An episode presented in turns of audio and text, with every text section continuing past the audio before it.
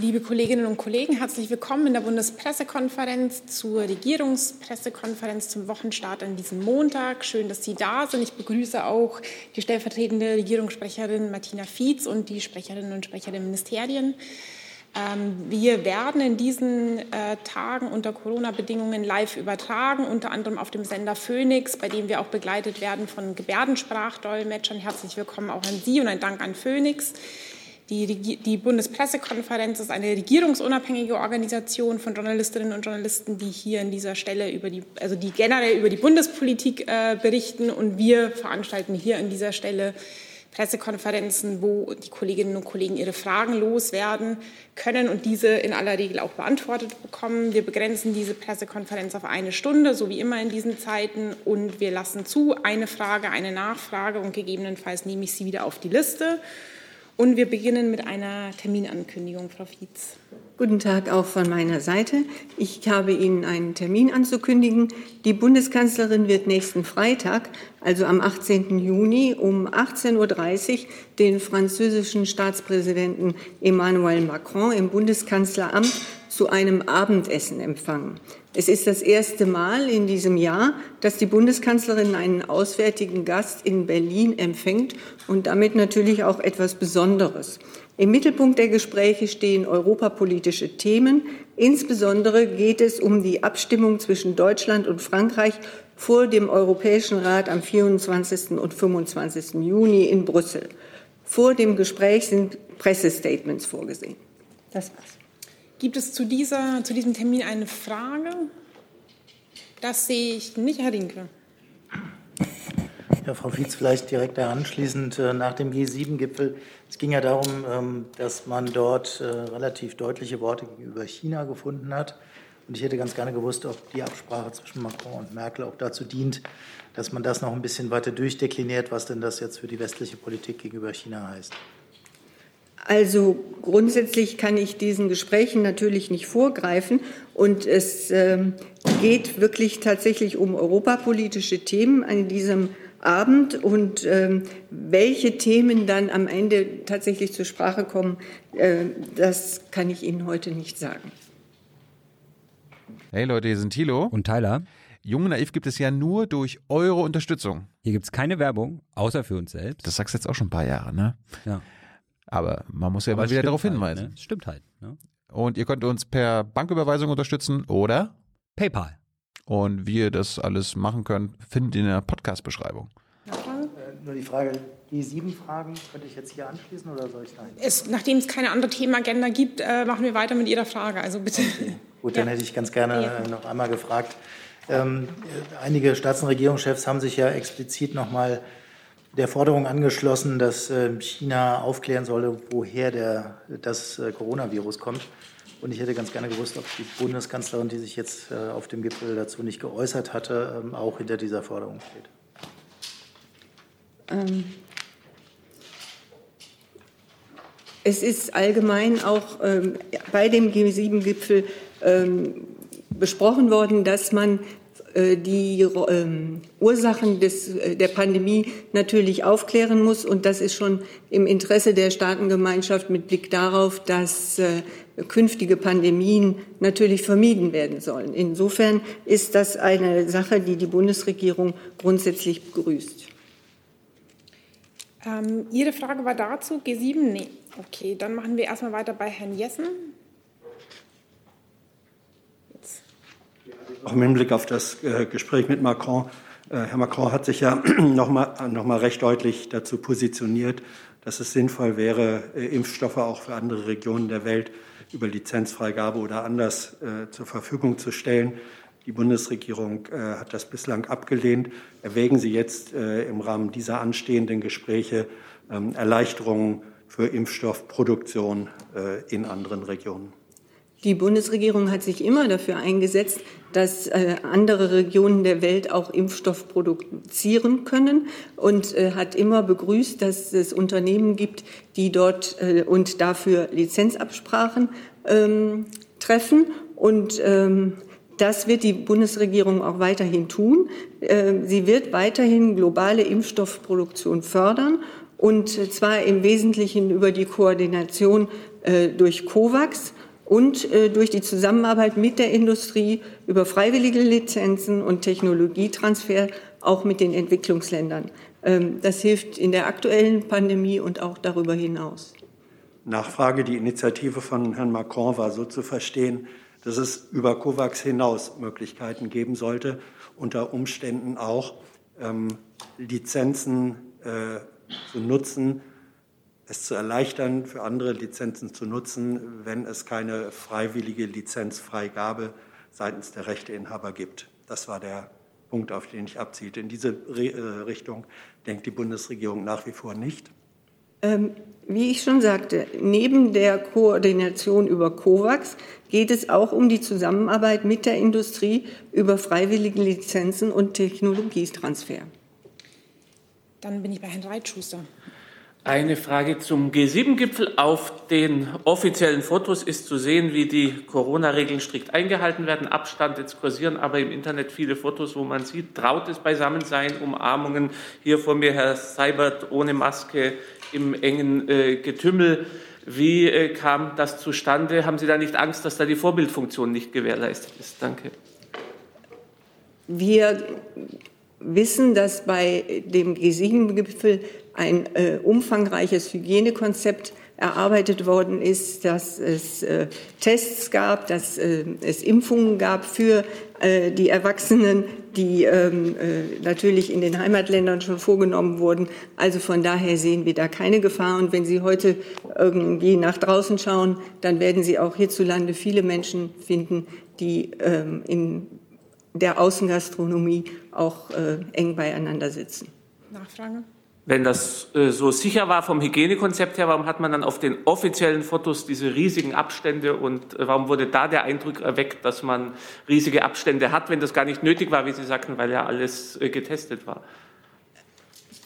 Über die Choreografie des Abschlussbildes oder des offiziellen Fotos müssten Sie dann eventuell bei der britischen Regierung nachfragen. Nachfragen zu diesem Thema, das sehe ich nicht, dann bin ich bei Ihnen. Daniel Pokrake, ID Hauptstadtstudio. Ähm, vielen Dank. Ich wollte die Debatte über die Maskenpflicht ähm, aufgreifen und mal mit einer Lernfrage anfangen, Herr Kautz. Ähm, können die Länder in Eigenregie eigentlich sagen, wir, ähm, wir heben oder schränken die Maskenpflicht äh, angesichts sinkender Inzidenzen sehr weitgehend ein, bis hin auch zur Abschaffung? Oder ist da noch mal irgendwie eine, eine Änderung in der Verordnung seitens des Bundes nötig? Das können die Länder schon machen in Abstimmung. Ähm, äh, und äh, wir haben ja gesagt am Wochenende, dass ähm, äh, oder der Minister hat gesagt, äh, dass man das am besten in einem gestuften Verfahren macht, dass man am ersten, erst draußen anfängt, äh, die Maskenpflicht aufzuheben und dann je nach Inzidenz, je nach regionaler ähm, Besonderheit dann auch eventuell drinnen, aber eben vorsichtig. Kurze Nachfrage. Ähm, wie wichtig ist es denn aus Ihrer Sicht, dass man da bundesweit ein halbwegs einheitliches Vorgehen hat, also zumindest nach einheitlichen Kriterien und wird sich der Minister in der Hinsicht äh, mit den Ländern irgendwie abstimmen? Eine Nachvollziehbarkeit, ähm, was äh, die Regularien anbetrifft und eine Einheitlichkeit, was Regularien anbetrifft, haben wir immer begrüßt und würden das natürlich auch in diesem Fall machen. Ähm, aber äh, das wird wahrscheinlich über den Kreis der Ministerpräsidentenkonferenz gehen, würde ich denken. Lassen Sie mich doch bitte zu dem Thema noch mal ganz grundsätzlich sagen, dass wir natürlich froh sind, dass die Inzidenzen runtergehen und dass natürlich auch ähm, äh, die ähm, Maßnahmen, die erfolgt sind in der Vergangenheit, peu à peu aufgehoben werden müssen. Aber trotzdem mahnen wir zur Vorsicht, äh, nicht zu schnell zu lockern. Und äh, auch, das gilt auch für die Maskenpflicht, vor allen Dingen in den Innenräumen. Und äh, wir haben alle mehr davon, wenn wir uns noch ein wenig disziplinieren und vorsichtig sind. Denn wir müssen immer wieder im Blick halten, dass es natürlich Mutationen des Virus gibt, die ähm, gefährlich werden können. Der Kollege Mayer von dpa fragt an das BMG unmittelbar anschließend daran, ähm, ob diese Aufhebung ähm, der Maskenpflicht äh, ab sofort gelten könnte oder erst zu einem späteren Zeitpunkt. Und wenn von, Masken, äh, von Aufhebung der Maskenpflicht draußen die Rede ist, gilt das auch für Open-Air-Veranstaltungen wie beispielsweise Demonstrationen und Konzerte. Also der Minister hat gesagt, bei den fallenden Inzidenzen sollten wir gestuft vorgehen. In einem ersten Schritt kann die Maskenpflicht draußen grundsätzlich entfallen. Ähm, das bezieht sich auf den aktuellen äh, Zustand. In der Tat, äh, für Konzerte müssen allerdings oder, oder Zusammenkünfte müssen allerdings Hygienekonzepte äh, gelten. Die werden regional festgesetzt. Dann bin ich bei Herrn Hüßmann. Äh, ja, ähm, äh, gibt es ein konkrete, schon konkrete Vorstellung, wie so ein Stufenmodell aussehen kann und äh, an was für einer Stelle würden da zum Beispiel die Schulen stehen? Sie wissen, dass, dass das wiederum Ländersache Sache ist. Äh, das ist eine generelle Einschätzung, die er jetzt gegeben hat. Das müssten im, im Zweifel die Länder entscheiden. Ja, äh, Nachfrage. Ähm, aber welcher Inzidenz sind denn ähm, nach Ansicht des Ministers äh, Lockerungen in Innenräumen möglich? Das würde ich jetzt nicht an einem Inzidenzwert festmachen, sondern allgemein von der Situation. Die Frage von der Kollegin Pugliese sehe ich als beantwortet digital. Dann bin ich im Saal bei Herrn Rinke. Hatte sich erledigt, das war auch eben okay. genau die Frage. Äh, Herr Jung, war das zu diesem Thema? Nee, war es nicht. Herr Reitschuster zu diesem Thema? Ja. ja. Eine Frage noch an Herrn Kaut. Sie haben jetzt die Äußerungen des Ministers zitiert und vor einigen Wochen oder Monaten gab es diesen offenen Brief von Aerosolexperten, die sagten, im Freien ist es ungefährlich. Verstehe ich diese jetzige Position vom Minister dahingehend, dass sich das Ministerium dieser Einschätzung annähert oder sich die zu eigen gemacht hat von den Aerosolexperten? Nein, äh, das sehen Sie falsch, Herr Reitschuster. Äh, es geht immer um die Kombination aus Situation und Maßnahme. Ja, und Situationen sind niedrige Inzidenzwerte. Es gibt immer noch eine, eine Ansteckungsgefahr im, im Freien, auch wenn sie geringer ist als, als im Innenraum. Ähm, aber das müssen Sie natürlich abhängig machen von den Inzidenzwerten. Ja, Frage. Also sehe ich es richtig, dass Sie sich die nicht zu eigen machen, diese Auffassung, dass es keine Übertragungsgefahr gibt. Auf welche äh, Grundlagen beziehen Sie sich dabei? Ich habe, glaube ich, gerade darauf geantwortet, Herr Reitschuster. Der Kollege in der Mitte, Sie waren auch zu diesem Thema, richtig? Genau, Martin Schmidt auch vom ARD Hauptstadtstudio. Ähm, mich würde dann aber trotzdem noch mal interessieren, ob Sie das noch konkreter machen können. Also wenn der Minister sowas sagt, dass man auch draußen da anfangen kann, wann fängt man an? Allgemeine Lage haben Sie gesagt, aber allgemeine Lage ist ja doch sehr, sehr allgemein. Ich habe gerade gesagt, dass, man, dass es auf den jetzigen aktuellen Zeitpunkt bezogen war. Könnte man draußen auf Masken verzichten? Exakt. Herr Pokraka zu diesem Thema? Genau, ich würde noch mal einmal kurz mhm. nachfassen wollen ähm, und vielleicht ähm, wäre es gar nicht schlecht, wenn das BMJV dazu auch ähm, aufs Pult kommen könnte. Ähm, aber auch, auch die Meinung von Herrn Kautz würde mich interessieren, ähm, deswegen fange ich jetzt mit ihm schon mal an, wenn es möglich ist. Ähm, äh, inwiefern rechnen Sie denn damit oder befürchten Sie, dass möglicherweise äh, äh, diese Frage der Maskenpflicht von den Gerichten entschieden wird, wenn das nicht schnell genug die Politik tut? Sehe ich keinen Grund für, warum das jetzt von, von Gerichten entschieden werden sollte, wenn die Maskenpflicht jetzt, das ist ja teilweise äh, auch schon in einigen Ländern und einigen Regionen ist es schon so, dass abhängig vom Inzidenzwert schon auf die Maskenpflicht verzichtet wird. Ist das die gleiche Frage an mich? Genau. Mhm. Ja, ich glaube, da kann ich nichts anderes hinzufügen, was der Kollege schon gesagt hat.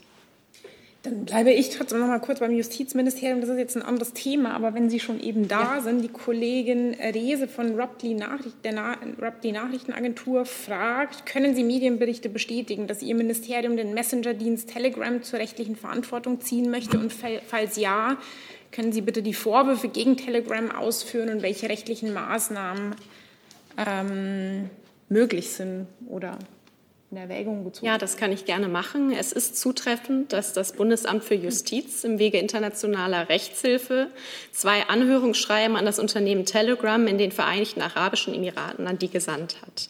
Das Bundesamt für Justiz führt zwei Bußgeldverfahren gegen Telegram wegen des Fehlens eines vom Netzwerkdurchsetzungsgesetz vorgeschriebenen, leicht erkennbaren und unmittelbar erreichbaren Meldewegs für strafbare Inhalte auf Telegram sowie wegen der Nichtbenennung eines Zustellungsbevollmächtigten für Ersuchen von Gerichten in Deutschland. Das Unternehmen hat nun Gelegenheit, Stellung zu nehmen. Und darüber hinaus kann ich Ihnen wie gewohnt zu Details äh, einzelner Verfahren nichts sagen. Herr Reitschuster dazu? Ja, da gibt es genau zu diesem Thema in Russland sogar von den oppositionellen Medien schon spöttische Berichte, die sagen, die Putin-Regierung hat sich die Zähne ausgebissen an Instagram, die konnten das nicht durchsetzen. Wie will die Bundesregierung da etwas durchsetzen? An Herrn Alter und an Frau äh, äh Bönighausen. Danke. Ich glaube, zunächst einmal sollte man das, was bereits in Gang gesetzt ist, abwarten. Wir haben ja noch keine, wie Sie gerade gehört haben, noch keine Rückäußerung erhalten. Die Bundesregierung, auch das Bundesinnenministerium hat ein großes Interesse daran, dass das Netzwerkdurchsetzungsgesetz mit Leben gefüllt werden kann. Das Gesetz ist ja mit einem äh, bestimmten Zweck überhaupt erst entstanden. Es geht darum, äh, stärker gegen strafbare Inhalte im Netz vorzugehen, und das unterstützen wir. Nachfrage? Sie haben es jetzt aber nicht beantwortet. Die Frage war, wie wollen Sie das technisch umsetzen, wenn, Instagram, äh, wenn Telegram sich nicht daran hält? Wie wollen Sie technisch äh, dagegen vorgehen? Haben Sie die Möglichkeit? Also die Kollegin hat es ja gerade gesagt. Äh, das Netzwerkdurchsetzungsgesetz sieht ja bestimmte Vorkehrungen vor, die geschaffen werden müssen, damit äh, die Behörden auch mit den Netzwerkbetreibern und mit den Anbietern ähm, gut zusammenarbeiten können. Und im Moment besteht ja ganz offenbar zumindest noch die Chance, dass diese Voraussetzungen geschaffen werden. Deswegen ist es zum jetzigen Zeitpunkt sicherlich noch zu früh, über eventuelle Folgemaßnahmen zu spekulieren. Herr Rinke zu diesem Thema auch? Ja. Ich hätte ganz gerne von Frau Böhlenkhausen gewusst, ob Telegram eigentlich der einzige Messenger-Dienst ist, bei dem es diese Probleme gibt, oder haben Sie ähnliche Schreiben auch an andere gesandt? Ähm, das kann ich Ihnen tatsächlich zum aktuellen Zeitpunkt gerade nicht sagen. Das müsste ich dann gegebenenfalls nachreichen. Herr Reitschuster nochmal noch Ja, nochmal, Herr Alter, Sie sind aber ausgewichen wieder, weil wenn der Staat etwas durchsetzen will, muss er ja eine Möglichkeit haben. Nochmal konkret die Frage, was haben Sie für technische Möglichkeit, einen Messenger-Dienst in Dubai oder in äh, St. Petersburg, Moskau hier zu sperren, wenn er sich nicht hält an Ihre Vorgaben? Danke.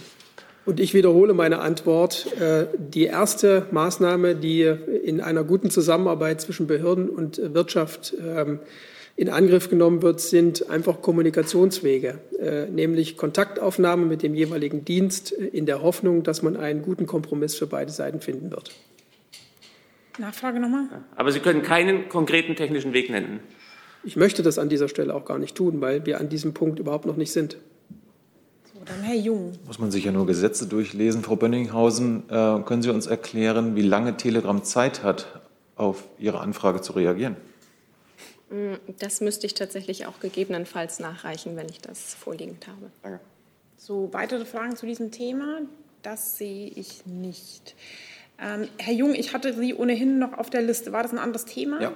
Ähm, ich würde ganz gerne noch mal zu dem größeren Komplex Corona zurückkommen. War das dazu?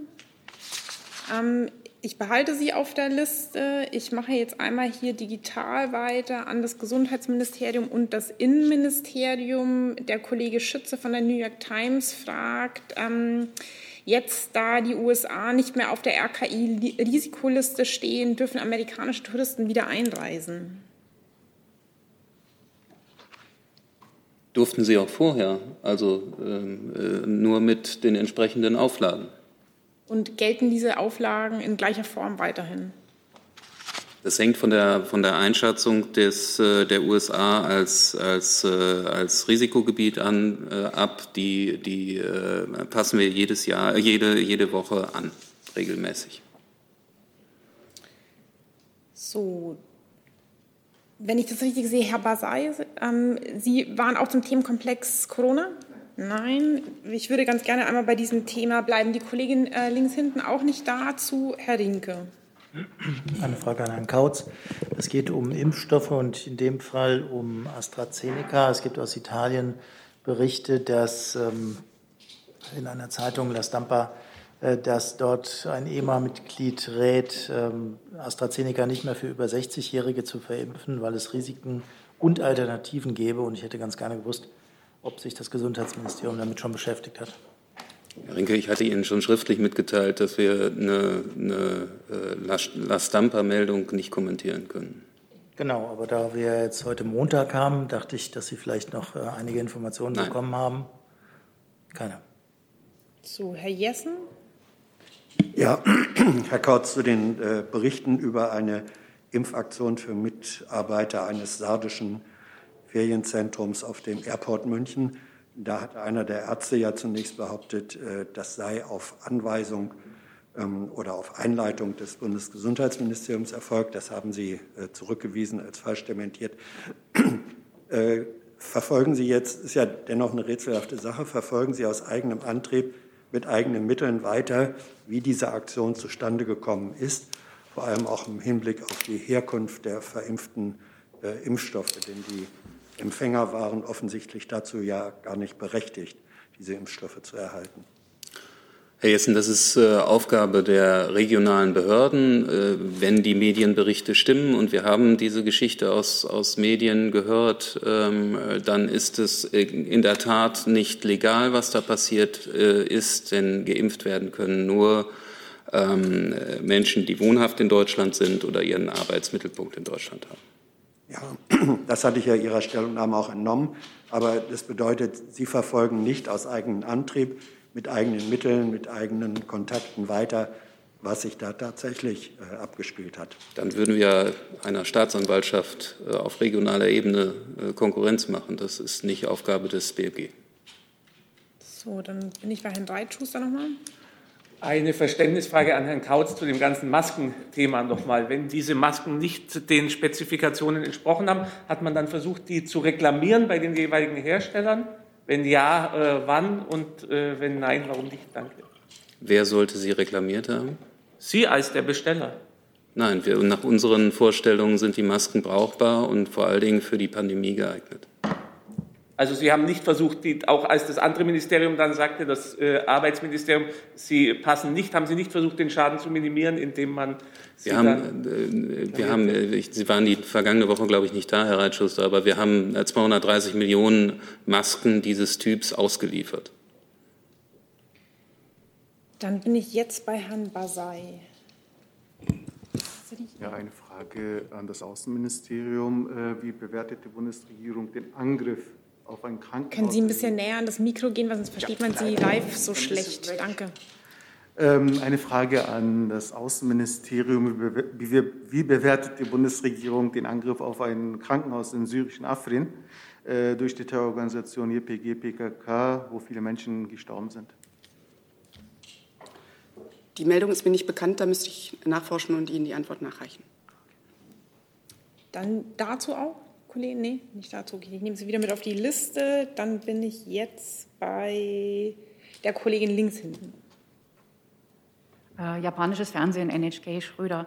Äh, ich wollte fragen zu den Olympisch, Olympischen Spielen. Ähm, der, Angaben des japanischen Außenministeriums hat der Premierminister Suga viele Gespräche auch geführt, bilaterale beim G7-Gipfel, ähm, wo er auch wohl viel Unterstützung und erfahren hat von anderen ähm, Regierungschefs. Nur von der deutschen Seite gab es dazu keine Angaben.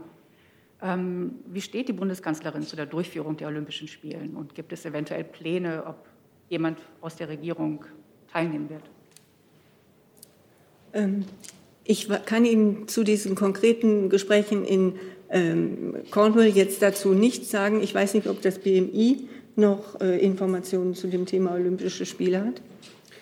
Also wir können auch zu dem, äh, was jetzt in den vergangenen Tagen stattgefunden hat, keine detaillierten äh, Informationen geben. Ganz grundsätzlich wissen Sie ja, dass äh, dem Sportministerium es wichtig war, dass die deutschen Athleten und Athletinnen an den Olympischen Spielen teilnehmen können. Das ist unter anderem möglich, weil ähm, das gesamte Team, also die Sportler und die Begleitpersonen, frühzeitig geimpft wurden, sodass sie einen Impfschutz haben, wenn sie nach äh, Japan fliegen und, ähm, und vor Ort gibt es ganz restriktive auch Quarantäneregelungen und äh, man versucht also wirklich alles zu tun, damit es dort nicht zu einem äh, Infektionsausbruch kommt. Äh, der Bundesinnenminister hat vor diesem Hintergrund entschieden, dass er äh, nicht zu den Spielen anreisen wird, was ja sonst üblich ist, weil es einfach mit den Regelungen vor Ort ähm, ein vermeidbares Risiko wäre, was äh, nicht unbedingt notwendig ist. Nachfrage dazu? Äh, nee, sonst fährt auch keiner hin oder es ist nicht geplant. Also auch die Bundeskanzlerin nicht. Sie wissen ja, dass wir Termine der Bundeskanzlerin immer in der Woche zuvor bekannt geben. Deshalb kann ich Ihnen dazu jetzt keine Angaben machen. Herr Jung. Eine Lernfrage, zwei Lernfragen, Herr Alter. Äh, sind wirklich alle Sportler und Sportlerinnen, die jetzt nach Tokio von Deutschland aus fliegen, geimpft? Wissen Sie das? Oder ist das, war das eine Bitte an die SportlerInnen? Und wie geht es Herrn Seehofer, also dem Sportminister? Also zur ersten Frage. Wir haben jetzt nicht von jedem einzelnen Athleten eine Bestätigung vom jeweils impfenden Arzt, dass eine Impfung oder zwei Impfungen erfolgt sind. Das ist besprochen worden mit den Ansprechpartnern im Sport, dass die Athleten und auch das gesamte akkreditierte Team äh, einen Impfschutz erhält, so frühzeitig, dass dort bei Anreise ähm, ein, ähm, ein Impfschutz besteht, der nicht zu einem Infektionsrisiko für die Sportler selbst und auch für andere führt. Äh, wir gehen davon aus, dass das ähm, umgesetzt wird und äh, ich kann mir auch gut vorstellen, ohne das jetzt positiv zu wissen, dass auch die japanische Seite bei der Einreise entsprechende Überprüfungen vornehmen wird, dass das gewährleistet ist. Wir haben jedenfalls Kenntnis, dass die dortige Regierung sehr genau ähm, Regelungen erlassen hat und die sicherlich auch überprüfen wird. Zum Zweiten, der Bundesinnenminister ist äh, seit der vergangenen Woche wieder im, äh, in Berlin in seinem Büro. Die Quarantäne endete nach vierwöchiger äh, häuslicher Isolation. Er hat äh, nach Angaben seines Arztes die Infektion überstanden und äh, ja, ihm geht's gut. Dann die Kollegin ganz rechts hinten. Ja. Danke. Also links von Ihnen. Ja. Uschiodino La Stampa. Ich hatte eine Frage an Herr Alter über ähm, das Thema Migration. Verschiedene äh, CDU-Abgeordnete haben sich zum kontrovers Dublin-Abkommen ausgesprochen. Sie wollen das Dublin-Abkommen so umsetzen, wie es im Moment ist. Ähm, teilt die Bundesregierung diese Position oder wirbt für eine Reform? Äh, die Bundesregierung hat sich äh, schon in ihrer Ratspräsidentschaft auf der Basis des Rechtsaktes der Europäischen Kommission dafür eingesetzt, dass ähm, das gemeinsame europäische Asylsystem reformiert wird. Und ähm, der Grundgedanke, der im Bereich der Lastenverteilung zugrunde lag, war der, dass äh, Schutzersuchen bereits an der Außengrenze geprüft werden und nur diejenigen in die EU verteilt werden, bei denen auch eine realistische Wahrscheinlichkeit besteht, dass sie einen Schutzanspruch haben. Das heißt also, die Überlegung war die, dass Fälle, die ganz offensichtlich unbegründet sind, das kennt ja auch unser nationales Recht, dass die für eine Verteilung innerhalb Europas nicht mehr in Frage kommen. Das ist die Ausgangslage. Darüber wird innerhalb der Europäischen Union diskutiert, nach wie vor diskutiert. Und das ist ein Ansatz, der von der aktuellen Dublin-Verordnung abweicht. Die aktuelle Dublin-Verordnung, die geltendes Recht ist, sieht eine andere Zuständigkeitsverteilung vor. Und im Moment gibt es gar keine Alternative als die, das geltende Recht anzuwenden. Nachfrage? Nachfrage. Können Sie bestätigen, dass die äh, Migranten, die aus Italien kommen, sind von Deutschland ähm, abgeschoben werden? Abgeschoben. Das Dublin-Verfahren sieht vor, dass äh, Schutzsuchende, die in Deutschland ankommen und bei denen die Zuständigkeit eines anderen Staates festgestellt wird, dass dann im Rahmen des Dublin-Verfahrens auch Überstellungen in den jeweils zuständigen Staat stattfinden sollen. Ich habe keine Kenntnis jetzt von Einzelfällen, aber das, das ist das Prinzip und mir wäre nicht bekannt, dass wir dieses Prinzip aufgegeben hätten. So, Herr Jung, ich habe Sie noch auf der Liste. War das vor Ihre Frage schon oder? Nee, dann sind wir bei Ihnen. Es geht um die neue israelische Regierung. Äh, Frau Fietz hat die Kanzlerin dem Naftali Bennett schon gratuliert. Äh, und wie bewertet denn das Auswärtige Amt die neue Regierung? Ähm, die Bundeskanzlerin hat Premierminister äh, Bennett bereits gestern Abend zur Bildung der neuen Regierung sowie zu seiner Vereidigung als neuer Premierminister Israels gratuliert und äh, in diesem Zusammenhang möchten wir auch dem neuen Vizepremier Lapid zu seinem neuen Amt gratulieren. Er hatte maßgeblich Anteil am Zustandekommen der jetzigen Regierungskoalition. In ihrem Glückwunsch an äh, Premierminister Bennett betonte die Bundeskanzlerin, dass Deutschland sich weiterhin mit aller Kraft für die Sicherheit Israels und für den Frieden im Nahen Osten einsetzen werde. Deutschland und Israel verbinden eine einzigartige Freundschaft. Die Bundesregierung wird mit einer neuen israelischen Regierung eng, vertrauensvoll und partnerschaftlich zusammenarbeiten. Ergänzend dazu kann ich für das Auswärtige Amt sagen, dass auch Außenminister Maas sich bereits gestern Abend ähm, zur Regierungsbildung in Israel ähm, via Twitter ähm, geäußert hat und der neuen Regierung gratuliert hat, deutlich gemacht hat, dass wir uns auf die Zusammenarbeit freuen und dass Deutschland an der Seite Israels steht. Nachfrage? Der Herr Bennett gilt ja in Israel als sogenannter Ultranationalist, wir würden rechtsradikal sagen, ähm, und er lehnt ja einen palästinensischen Staat kategorisch ab. Äh, bleibt es äh, für die Bundesregierung und die Europäische Union bei der präferierten Zwei-Staaten-Lösung oder würden Sie jetzt auch sagen, dass das unmöglich ist? Also ich kann Ihnen nur mal ganz grundsätzlich sagen, ähm, es muss weiter an einem substanziellen politischen Dialog beider Konfliktparteien gearbeitet werden. Nur eine politische Lösung in Form einer zwischen beiden Seiten verhandelten Zwei-Staaten-Lösung kann zu dauerhaftem Frieden und Stabilität führen. Klar ist, der Friedensprozess erfordert Geduld und Ausdauer. Und jetzt kommt es darauf an, dieses, diesen Prozess wieder anzustoßen. Herr Reitschuster. Frau Fietz, es ist hier jetzt gerade gesagt worden in der Bundespressekonferenz, dass Herr Ministerpräsident Bennett äh, rechtsradikal ist. Sie haben nicht widersprochen. Teilen Sie diese Auffassung? Danke. Ich teile diese Auffassung nicht. Ich bewerte das hier nicht, sondern ich habe die Frage beantwortet, wie die Bundesregierung ähm, zur Zwei-Staaten-Lösung steht. So gibt Herr Jessen. Ja, äh, Herr Bennett gilt, glaube ich, als äh, Vertreter, als politischer Vertreter äh, der Siedler, ähm, die sich ja einer Zwei-Staaten-Lösung und der Räumung der illegal besetzten Siedlungen, soweit sie illegal besetzt sind, widersetzt. Äh, teilt die Bundesregierung diese Einschätzung?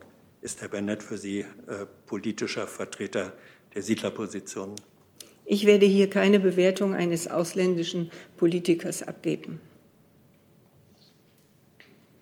So gibt's. War das eine Meldung, Herr Jung? Äh, Gibt es weitere Fragen? Das sehe ich nicht. Doch?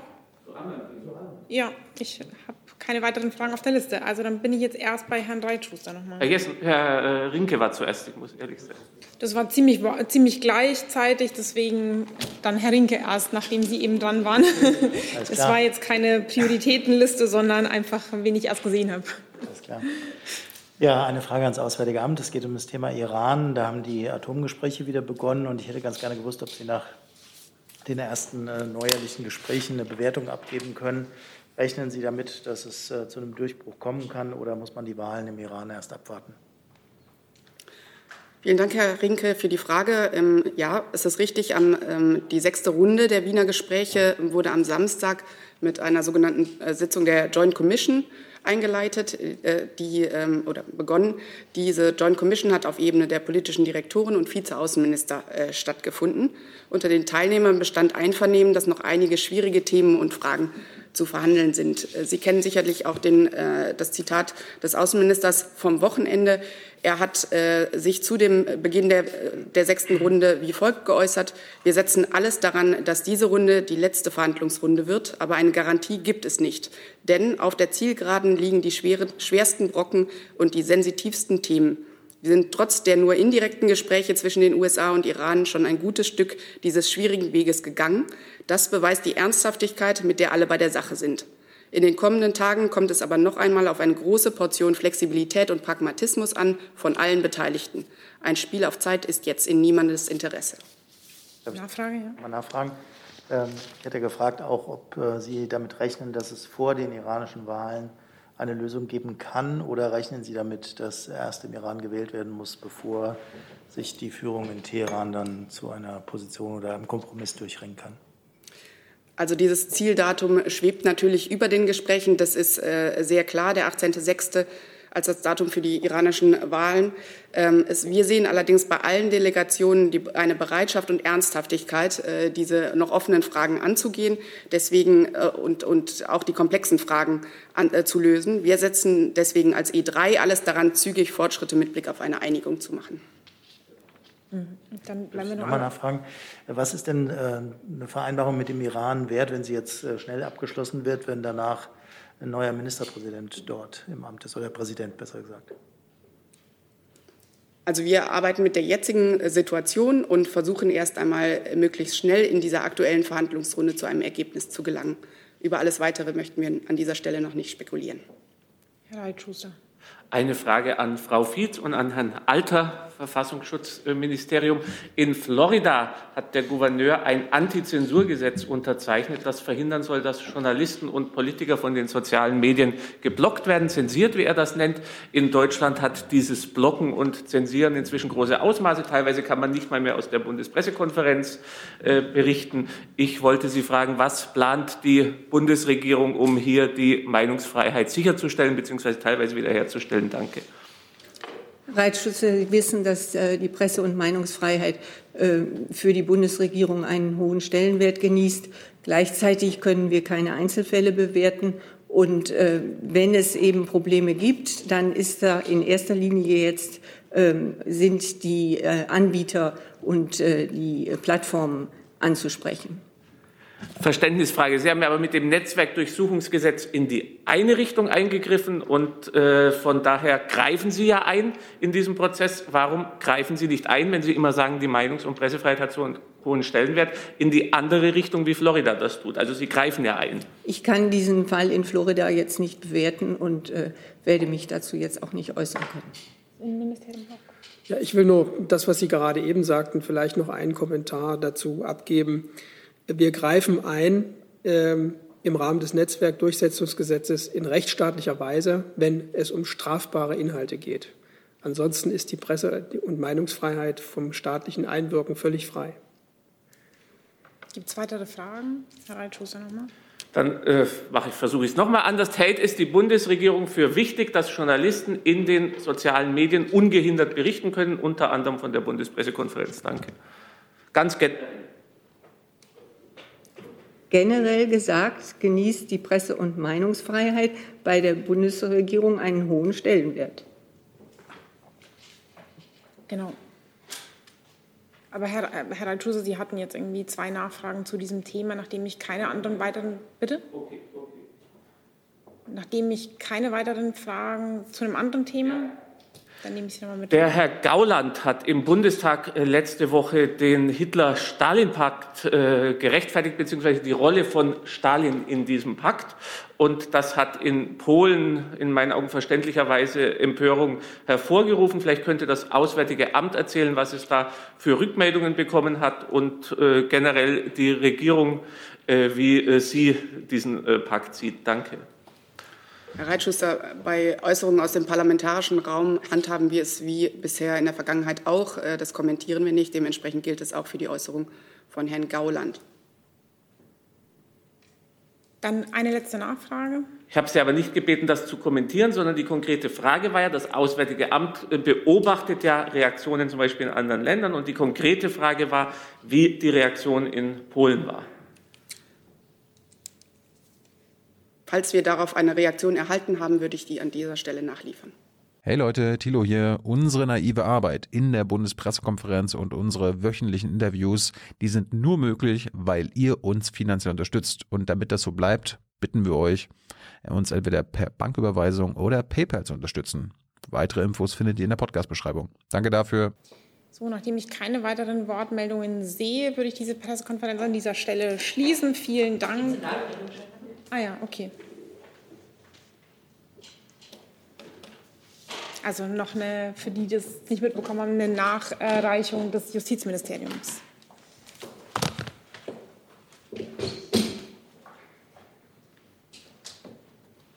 Genau, noch einmal zu den Nachfragen von Herrn Rinke und von Herrn Jung. Ähm, genau zu der Nachfrage, ob es auch andere betrifft. Es ist so, dass andere Anbieter für die Justiz und die Strafverfolgungsbehörden grundsätzlich erreichbar sind. Bei Telegram ist das nach bisheriger Erfahrung nicht der Fall. Ähm, zu der Frage von Herrn Jung, da kann ich Ihnen leider keine konkrete Frist nennen, da das ein äh, konkretes Verfahren ist und wir uns dazu dann nicht äußern können. Gut, dann sind wir jetzt hiermit am Ende dieser Pressekonferenz angekommen. Vielen Dank an alle.